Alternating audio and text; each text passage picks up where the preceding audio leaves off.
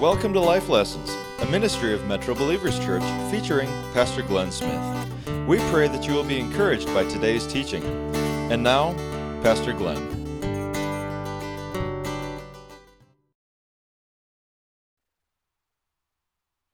little bit about their life. And so uh, today we have Judah uh, King, who is just up here. He's our worship pastor. He's going to come up and share his story. Let's give him a hand as he comes.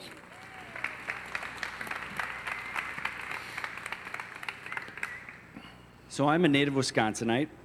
Um, I was raised in a Christian family, and when I was seven years old, I knelt by the old couch in our living room, and my mom led me in a prayer to surrender my life to Jesus.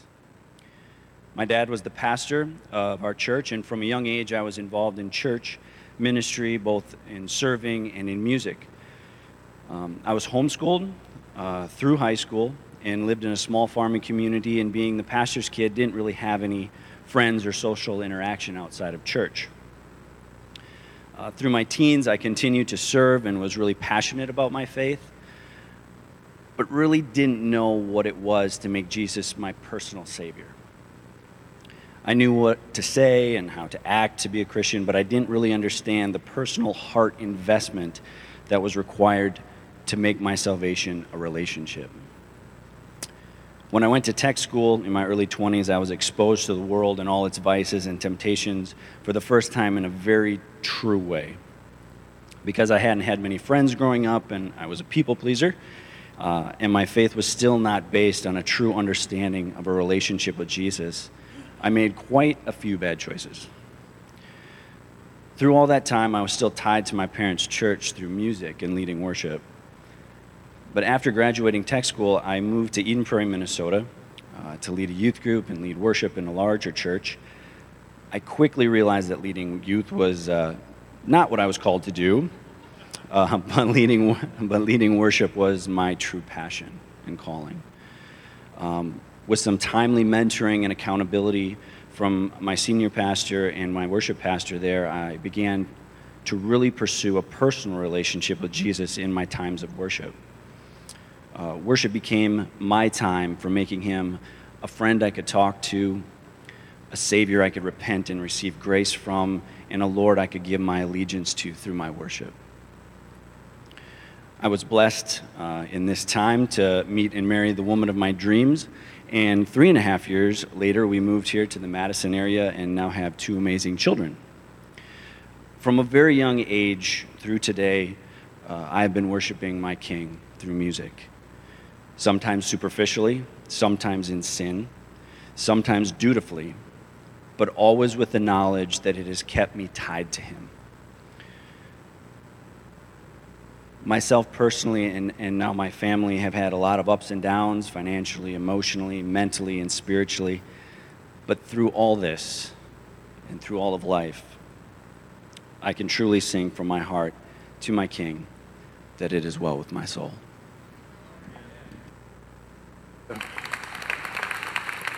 Yeah. So we're so uh, blessed and thrilled to have uh, the King family here. His father pastors a church uh, on the east side. Um, sorry I interrupted you. Um, so, but over off on uh, Femrite, Springs of Hope, great church, great man, great family. We love it. And God has blessed us by sending them here to lead our teams in worship. Doesn't he do a great job and the team do a great job? Let's give them a hand for all the good things they do. We have a great worship team. So, many of you know that I have been harping on uh, developing a culture of prayer um, during the last several months. And uh, I, you know, sometimes there's this confusion going on about prayer. It's, you know, sometimes you don't really know like for, for food example, you, for example, you don't, you don't really know when you should pray, when you shouldn't, you know, when, you know, should you start with certain things? When is it acceptable? And so I, there's some confusion. I thought it would be great to ask some advice. And so I got a friend named John Crist that's going to give us a little bit of advice today. So let's go ahead and watch this.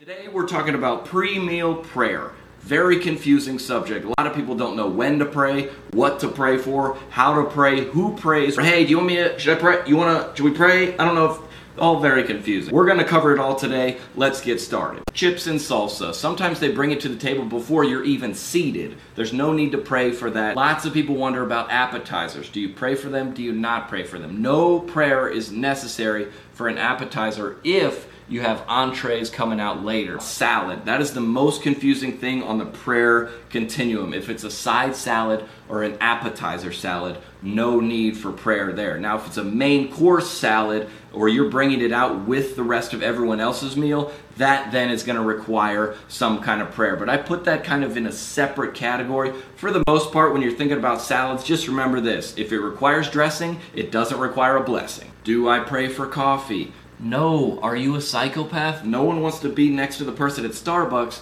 that's praying over a latte. You weirdo. Soup. Do you pray for soup? Do not pray for soup? It's only bowl related soups. Anything smaller than that is always off the hook. I like to say if it comes in a cup, no need to lift up. Everyone knows if you order a hamburger, that's going to require prayer. But if you order sliders, that does not require prayer. It's a little glitch in the system a lot of people are not aware of. Potato skins, no prayer. Baked potato, prayer. Ask any Bible believing Christian, they're going to have a different policy on fries. Some say never eat the fries, some say eat as many as you want. Here's the policy on fries up to three fries is acceptable to eat prior to the prayer. That brings us to dessert. Always a very confusing situation. A lot of times people go out to a show, go to a movie. Hey, should we grab some dessert afterward? Yeah, let me get the creme brulee. I love cheesecake. Ugh. You don't need to pray for that because you've already prayed for your meal earlier in the night. Do you hold hands before you pray? That depends on your situation. If it's a personal family gathering, some close knit Bible study of some sort, sure, a hold hand wouldn't be uncomfortable. Now, if you're on a Tinder date, that might throw off the mood a little bit. Most of the confusion surrounding pre meal prayer comes from when to actually pray. Let me just say, on behalf of waiters all over the world, please pray when your waiter is not there. There's nothing worse than a waiter coming out with two full arms of fajitas and you're over there mid prayer of Jabez. Like, what are you doing? Last but certainly not least, who at the table volunteers to lead the prayer? Lots of people say the man should lead the prayer. Why is that? I'm not sure. It's 2018. Maybe we should get that rule adjusted at some point in the near future. A lot of people operate under the most spiritual person at the table. They're going to be the one that should pray because that prayer is going to be the most powerful and effective. So if you got obviously a pastor, a missionary, even a Christian blogger of some sort, shoot, even a volunteer youth pastor, that prayer is going to be a little less effective, but it's still going to qualify. If you're just an average person sitting at the table with obviously more spiritual people around you, you're kind of off the hook because I feel like God would be like, hey, how come y'all didn't bless this meal? You'd be like, I don't know. Ask the pastor. He works for you. All right. Yeah. So you got it?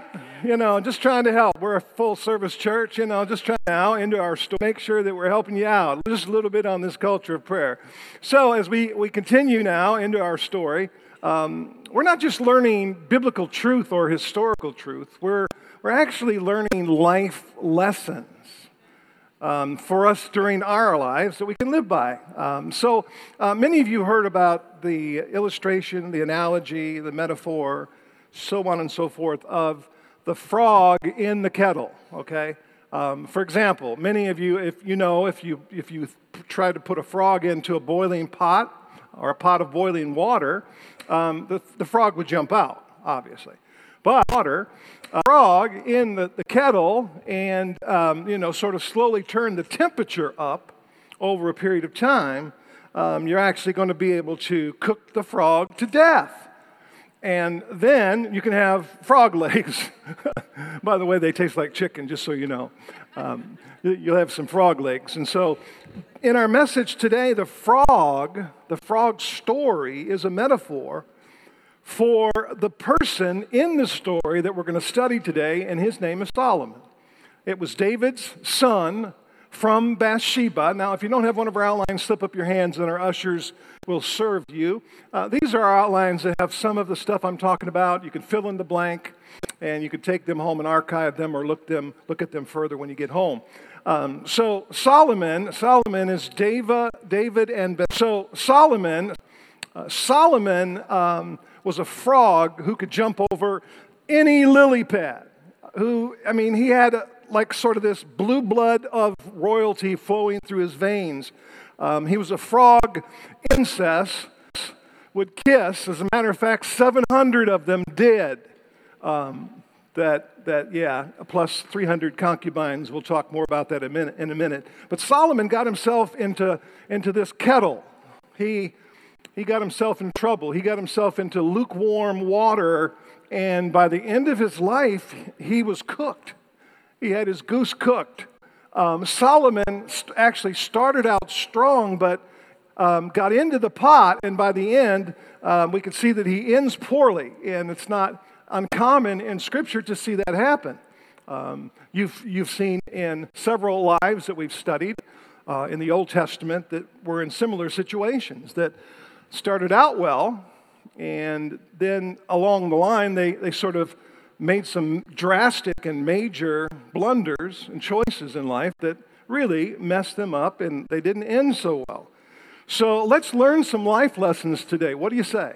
Let's learn some things that, uh, and you've been finding out, the cool thing is you've been finding out, and I've been finding out, that, that there's some great takeaways in the Old Testament. There's some, there's some great principles that we can study and learn um, that apply to us today, those takeaways, they might, may not be the, the very specific culture and timing and things that, that we currently deal with today, um, very just specifically duplicated, but the overall principles of the, the scriptures about these, men, these men's lives actually has application. Amen? And it's transferable. So, um, first, we need to understand that God made an unconditional promise to David. Um, this was the promise. The promise was that the Messiah would come from the tribe of Judah and sit on the throne of David. There's some blanks there you might want to fill in on your outlines.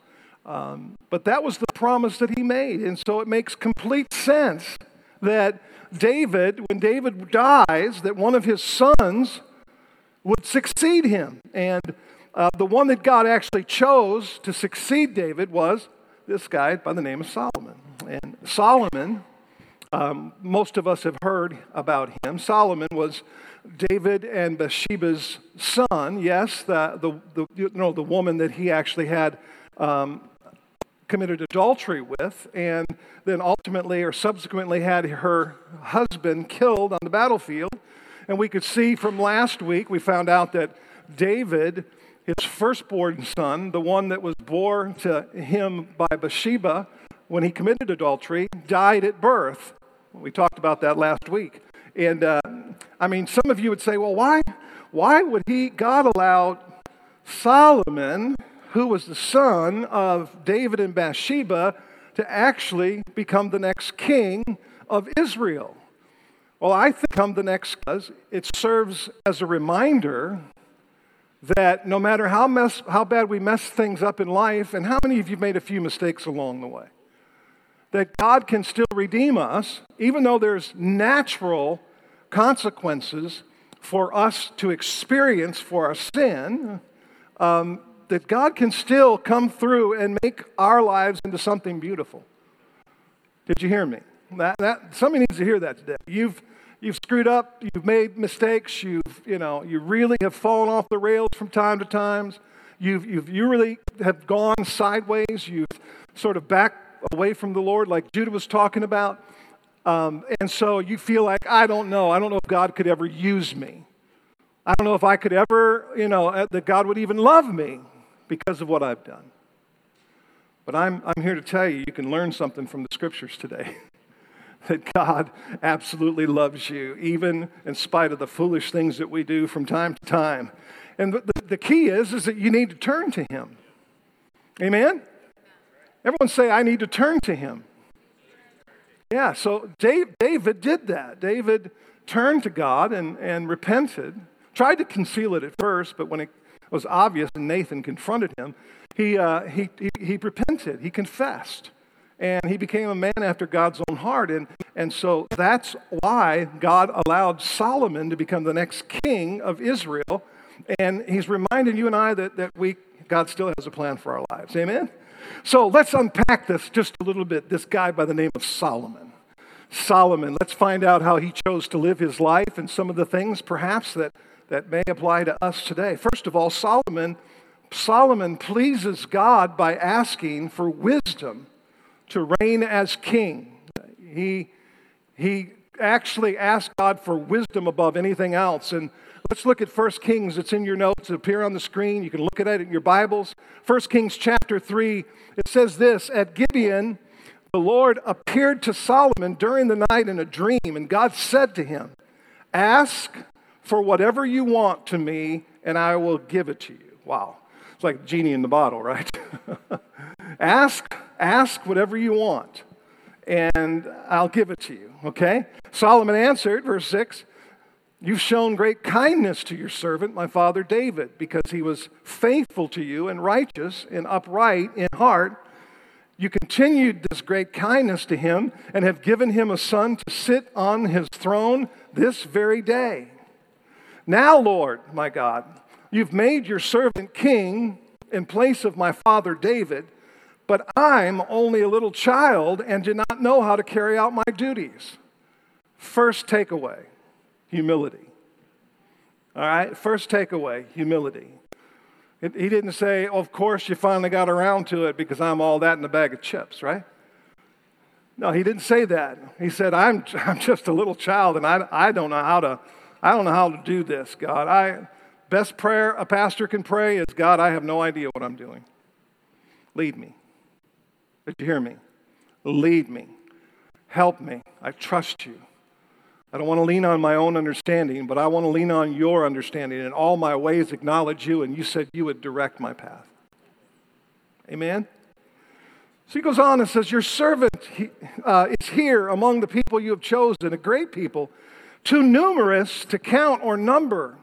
So, he's getting ready to do the big ask, okay? So, give your servant a discerning heart to govern your people and to distinguish between right and wrong. For who is able to govern this great people of yours? The Lord was pleased. Everyone say, pleased. I mean, God, you can bring God pleasure by the way you respond in life. God will never love you any more or less. He loves you with everything He is. But by the way you live your life and the way you choose to honor Him and put Him first, that pleases God. It says right here. So the Lord was pleased that Solomon had asked for this. So God said to him, You know what? Here's the deal. Since you've asked for this and not for long life or wealth for yourself, nor have you asked for the death of your enemies, but for discernment and administering, administering justice, I will do what you have asked. I will give you a wise and discerning heart so that there will never be anyone like you, nor will there ever be. Moreover, I will give you what you have not asked for, both wealth and honor, so that in your lifetime you'll never have an equal among the kings. And if, circle that, underline that, and if you walk in obedience to me and keep my decrees and commands, as David your father did, I will give you long life. Then Solomon awoke and he realized it was a dream. God was trying to make a promise to him. Whether it was a dream, the Bible says that, that we'll, when we get old, we'll dream dreams. Amen? when we're young, we'll prophesy. so that's, that's, that's totally biblical. But what a remarkable encounter. I mean, how many of you would be cool if you got one of those dreams? it's kind of like God shows up and starts to talk to you. See, Solomon doesn't, doesn't really ask for a really cool car or a three hump camel, you know. He, he, he asked for wisdom, you know. He, he asked for wisdom. In the Hebrew, that, that's the Old Testament language. The, the word is hakma. And in the Greek, it's the language of the New Testament. That word is Sophia. Now, uh, many of us choose to name our children Sophia, but I haven't heard Hakma much, you know. So maybe you could be the first, those of you that are bearing children right now. Um, so, what, what, was, what was Solomon asking for? What, what was he really saying? God, give me wisdom, give me a discerning heart. Um, what is biblical wisdom? Well, I've got a biblical definition there in your notes. Um, biblical definition there, and then, but, and then we'll sort of unpack that definition.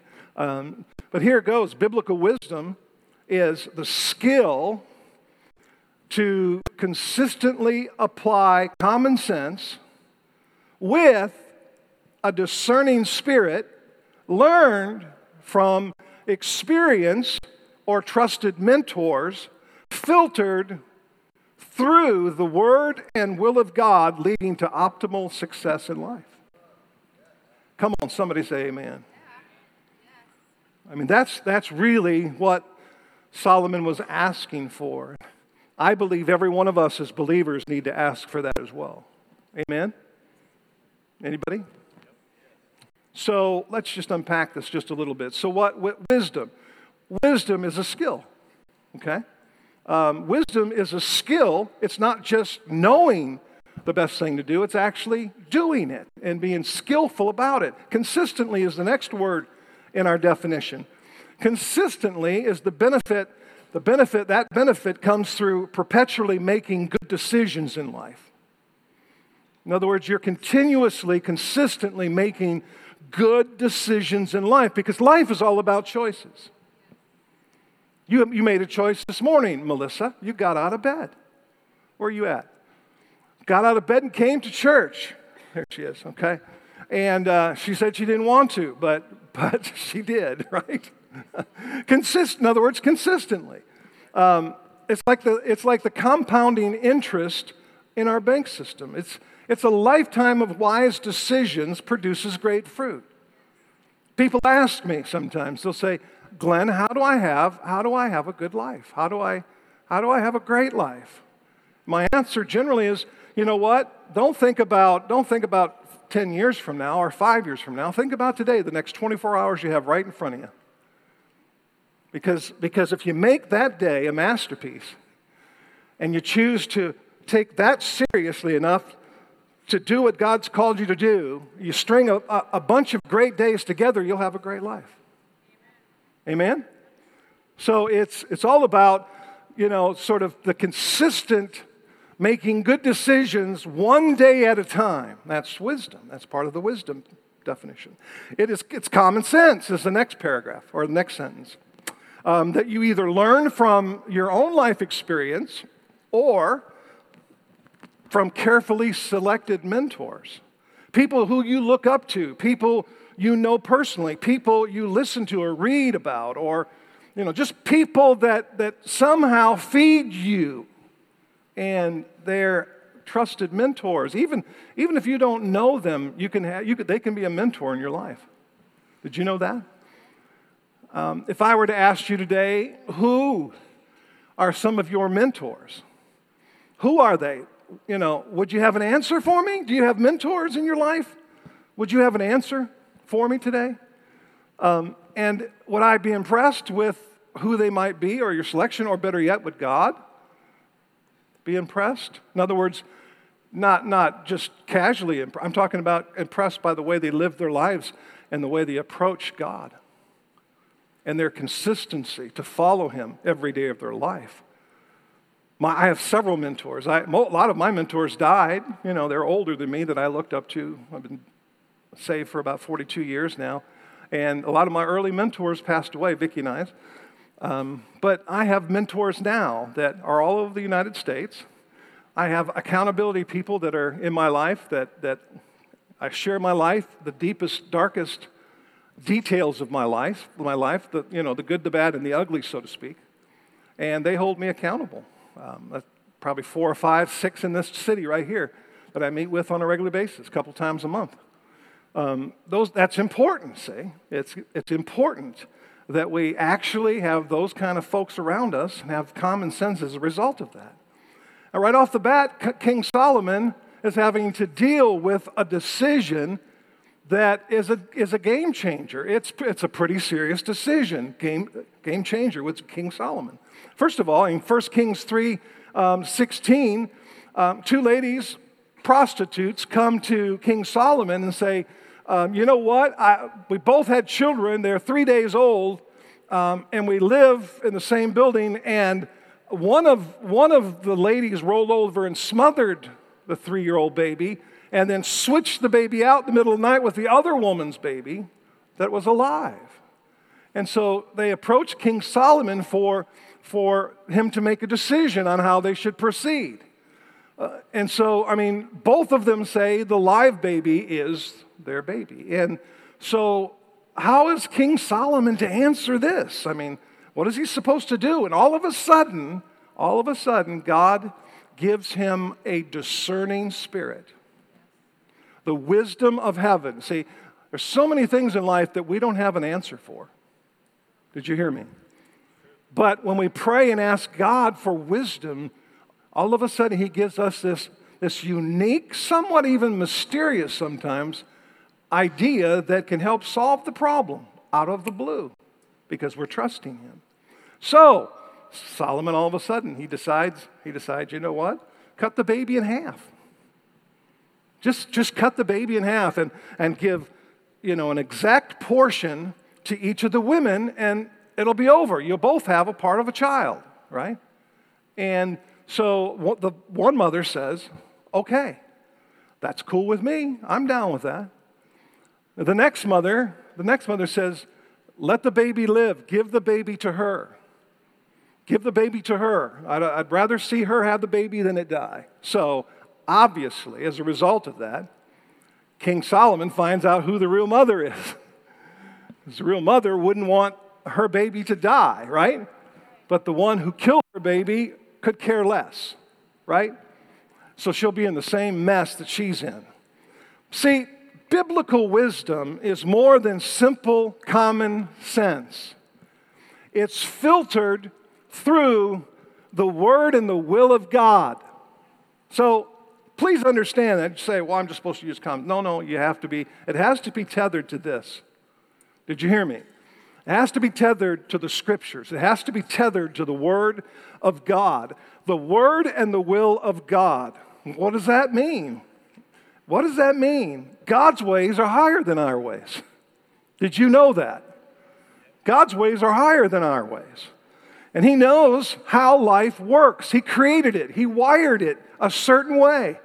He has values and visions. He, he wants us to tune in with Him. See, His Word, His Word and His will are one. Did you know that? If you want to know God's will, know His what? His Word. And a lot of people don't want to do that because that takes work. You know, to press in and pursue.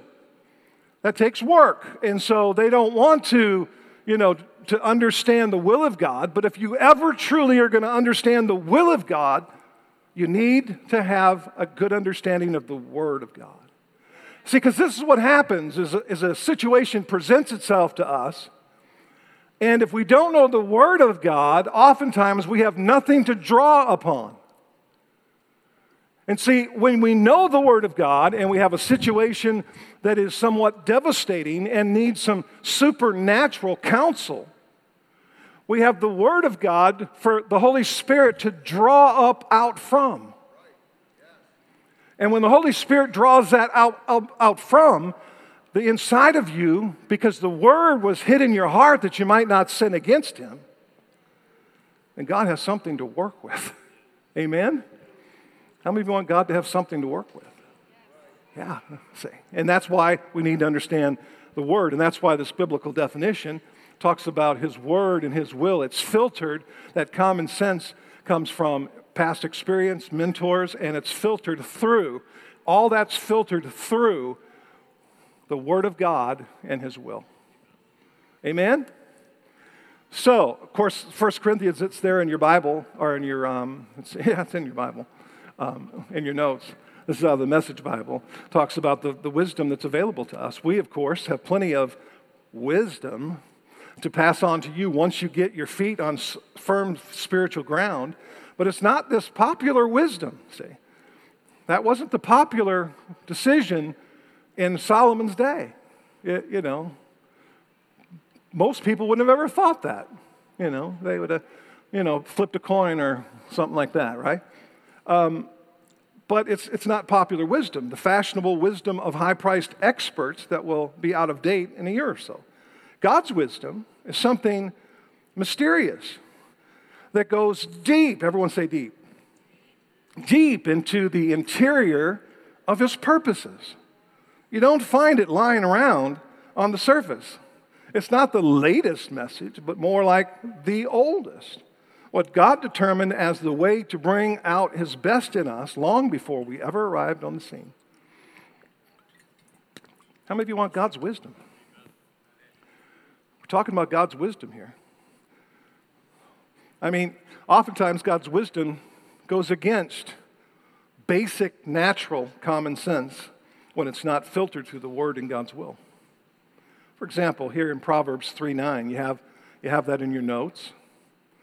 This is a great example of this. Proverbs 3 9 says, Honor the Lord with your wealth and with your first fruits. We believe that's the tithe in the New Testament, the equivalent of the tithe. Honor him with your tithes, with the first fruits of all your crops or your income. Then it gives us a promise. So it says basically, if you'll do this, this will happen, all right? And that's what the Proverbs is all about. All right, so honor the Lord with your wealth, with the first fruits of all your crops. Then your barns will be filled to overflowing, and your vats will brim with new wine. In other words, God will bless you, right? Now, uh, let me ask you a question. How could giving away the very first cut of your income that you receive, even before you pay your bills, leave you with more in the end. It, just doesn't make sense, right? It, it only makes sense when you bring the God factor into it. See, when the Holy Spirit says, cut, cut the baby in half, when, when, the, when the Holy Spirit says, give the first of your income, say. In other words, do, do even though it doesn't make sense, even though uh, 100 minus 10, 10% is a tithe, 100 minus 10 equals 90, meaning, meaning you have less, not more. I mean, it's not common sense. It, it, if I give away my money, I, will have, not have more in the end. How does that make sense? I mean, the one who leans on worldly wisdom alone discounts what we call the God factor. You can't, you can't take out the God factor. If you want to be a candidate for the God factor, you need to learn how to obey the God, uh, obey the Bible, obey your God. See, God watches how we honor Him. Did you know that, or not? I mean, Jesus sat and watched people as they gave. Remember that in Scripture? I mean, you know that. He, he, he, watches how we honor Him with our money and our resources that He gave us. And then He intervenes on our behalf. Somehow, some way, Vicki and I have watched it hundreds of times over our, our lifetime. As we've honored him and put him first. See, it's not common sense. See, when you give away, you end up with more. You've heard it said before, you can't outgive God. And Vicki and I just happen to believe that. And so we've lived that way. And so um, if you want to succeed in life, which brings us to the last word in our biblical definition, okay? If you live this way, if you choose to live with that whole commitment thing and that consistent thing and that skillful thing and that mentor and, and all of that and trusting God through His Word and His will, if you choose to live this way, you put yourself in the best position to experience success in life. Okay? And that's the last word of our biblical definition. Anyone interested in a little success? Anyone? I guess not. I guess I guess not. Okay. All right, so keep in mind God's success, every time you say that, or for the most part, when you say that word, people think dollar signs, you know. But God's, God's definition of success is holistic. It's, uh, it, it's, more, it's more than just that. God's success, it includes success in business and finance, but it extends to success in marriage and family, success in happiness and contentment and peace. It includes success in the things that matter most to God. That's the success we're talking about here. Second, second principle that we can take away from Solomon's life is Solomon writes wisdom so that everyone in his care or realm can be wise. So he writes three books that are that are written by Solomon, three books. The, obviously, Proverbs. Proverbs, he wrote Proverbs, he wrote Ecclesiastes, and he wrote Song of Songs. Now, um, I've been reading Proverbs for decades, every month. And we do it in our men's group, in our small group, we read a proverb of the day. So, whatever today is, I read that proverb. So, there's like 31 proverbs, right? And today is the 10th, right? So, you would read Proverbs 10. And then tomorrow I'd read Proverbs 11, and so on and so forth. Why? Because I want wisdom. I want to I want to hide God's word in my heart so that so that when situations arise I can I can draw from it and apply it to the situation at hand. I'm going to read you uh, just a sampling of some of the things he wrote that might help you stay out of some lukewarm pots. because that's what Proverbs really is all about. If if if Solomon had only taken his own advice and lived that way for the duration of his life, um, he wouldn't have gotten into trouble. But we, these are lukewarm pots that you can stay out of according to Proverbs so you don't end up cooked. so, for example, Proverbs, it says, Can a man walk on hot coals without his feet being scorched? So is he who sleeps with another man's wife. No one who touches her will go unpunished. David, of course, should have read that, of course. Sluggards, next one, sluggards do not plow in season. So at harvest, they look but find nothing. They don't, they don't plant, or I mean, sorry, they don't plow in season. Uh, that's the pot of lukewarm water. They're cooked when it comes to harvest time, there's nothing there. Another one would be food gained by fraud tastes sweet.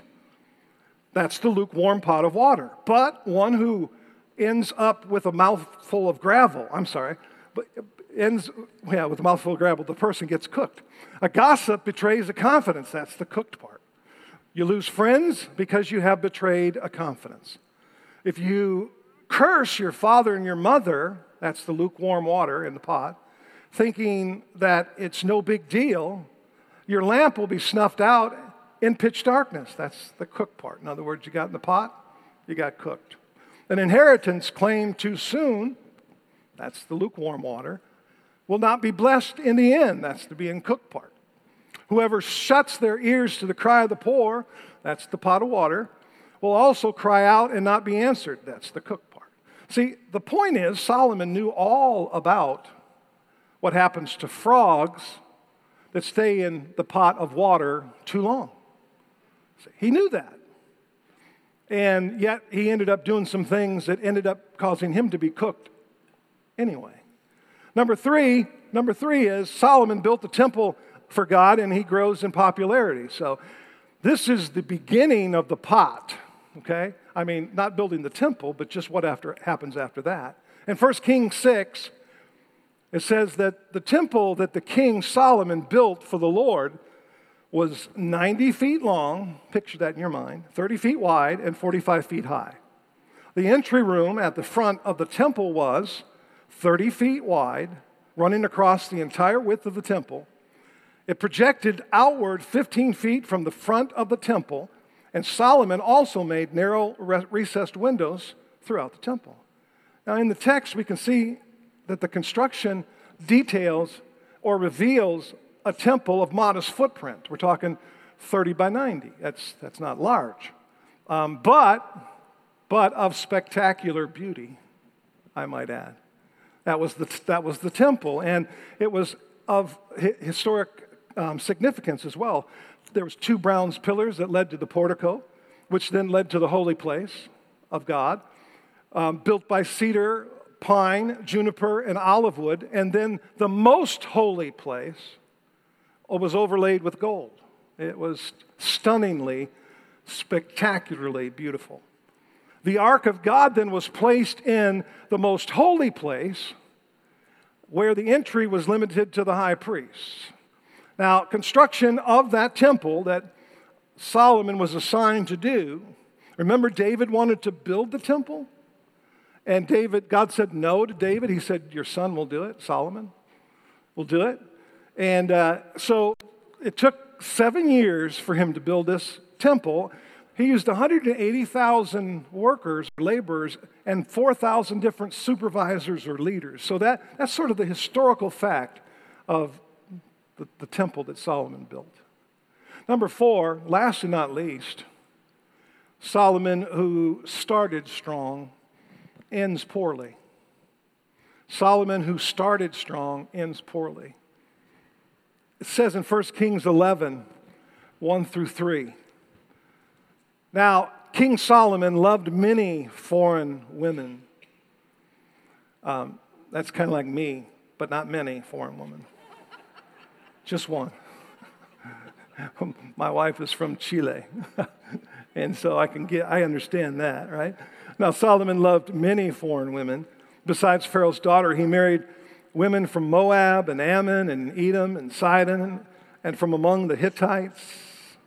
The Lord had clearly, listen to this, clearly instructed the people of Israel you must not marry them because they will turn your hearts to their gods. Yet Solomon insisted on loving them anyway. Not a good idea. Everyone say that. That's not a good idea. Okay? He had 700 wives of royal birth and 300 concubines. And in fact, they did turn his heart away from the Lord. That's the Bible.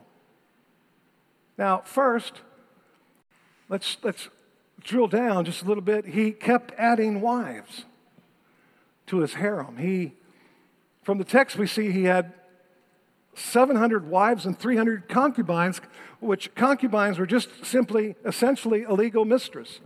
It was all right, in other words. I don't know about the women, but it was all right. um, that's like nine, 999 too many. Wives turn to your husband and say, That's way too many. And yeah, go ahead. That's way too many. So, I mean, I can't, I'm, I'm having a hard time keeping up with one. You know what I'm saying? How could you deal with a thousand? Wow. So, so, but that, that's not the real problem here, he, all the wives and the stuff he had. Uh, from a human and worldly perspective, see, if you were just going by worldly wisdom, this wouldn't have been a problem at all. Matter of fact, it would have been a, a stroke of genius. Why?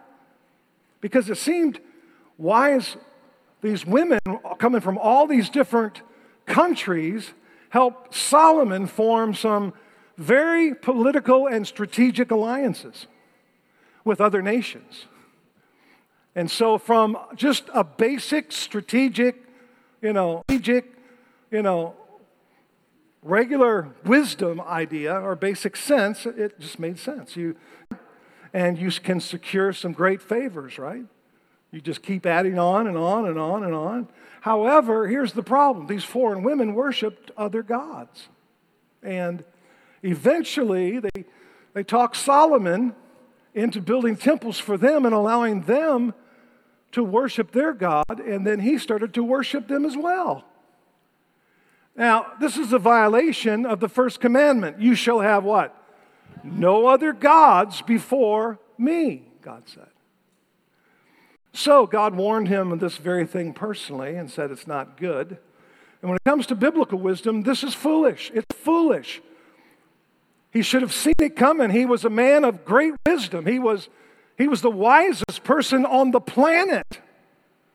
But he got in the pot.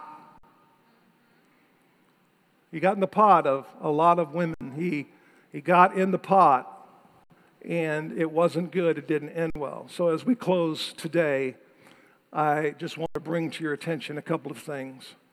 God's brand of wisdom is something you must ask for. Right? It's something you must ask for. It just doesn't come automatic to you just because you go to Metro Believers Church or any other church for that matter. It, it comes when we ask.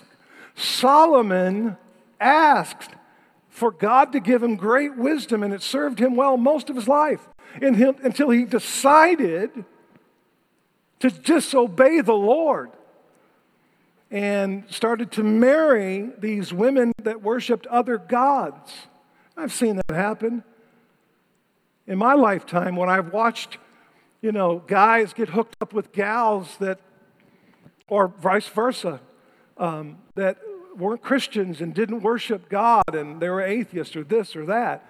And before long, they, they so pulled the other person down that they were doing the same thing and they lost their witness. They lost their walk with the Lord because they were worshiping someone other than God, because of the associations they kept up with. Don't do it. Get out of the pot. Solomon asked for wisdom, he got it. The same invitation, I believe, is open to us today. We can ask for it. The Bible says in James 1 5, it says, If any of you lacks wisdom, how many of you would say that's me? I got my hand up, my other hand up, my feet up. If any of you lacks wisdom, you should ask God. Ask God, who gives generously to all without finding fault, and it will be given to you. Now, do you want stability in your life to face whatever comes your way? Then ask Him. Ask God for wisdom. Solomon gets cooked. He jumps into the pot of love for many foreign women, and that heated up and turned his heart towards other gods. Listen, no one wakes up one day and says, Today, I'm going to destroy my life and all of my relationships. It's this things happen slowly. It's just a slow process. It reminds me of the video I saw years ago of the song Casting Crowns. It's a slow fade. Let's go ahead and watch that and think about all the things that happen slowly. It doesn't happen all of a sudden like a frog in a pot of boiling water. Let's watch this.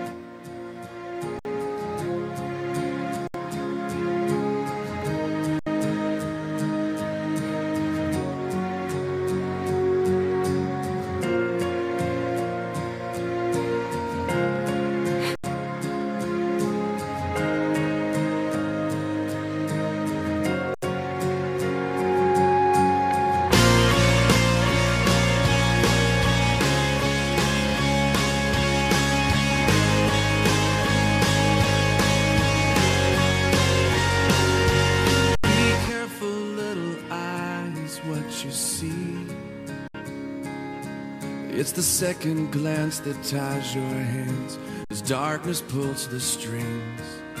Be careful, little feet, where you go. For it's the little feet behind you that are sure to follow. It's a slow fade when you give yourself away. It's a slow when black and white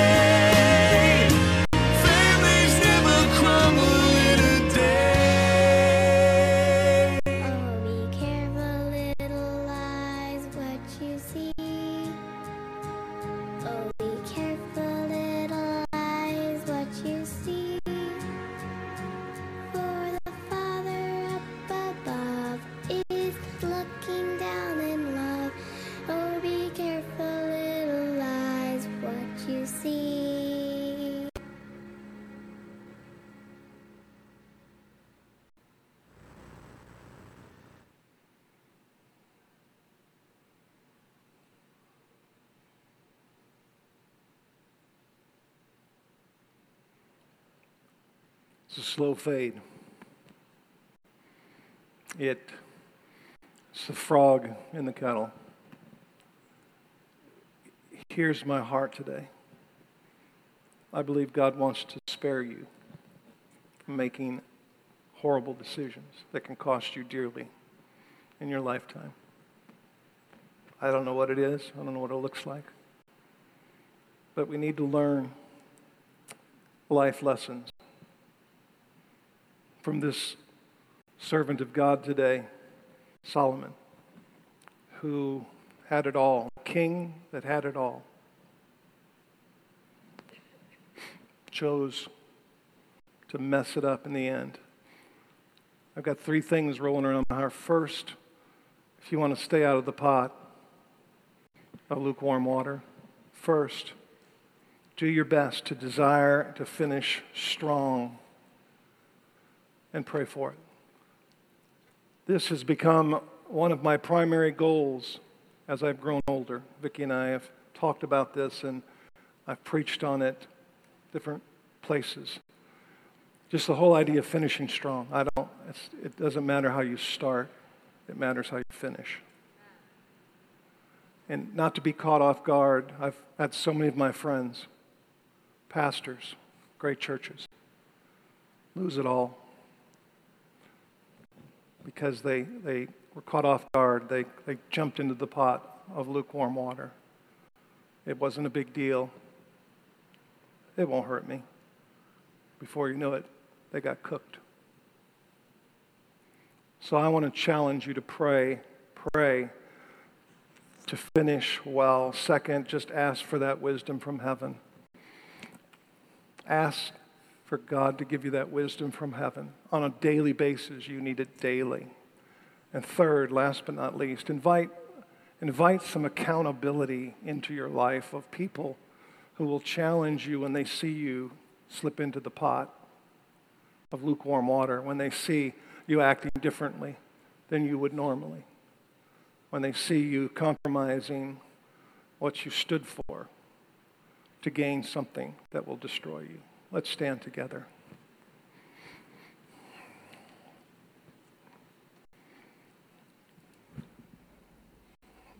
So, we're going to worship for just a minute or two here, a couple minutes, and be dismissed.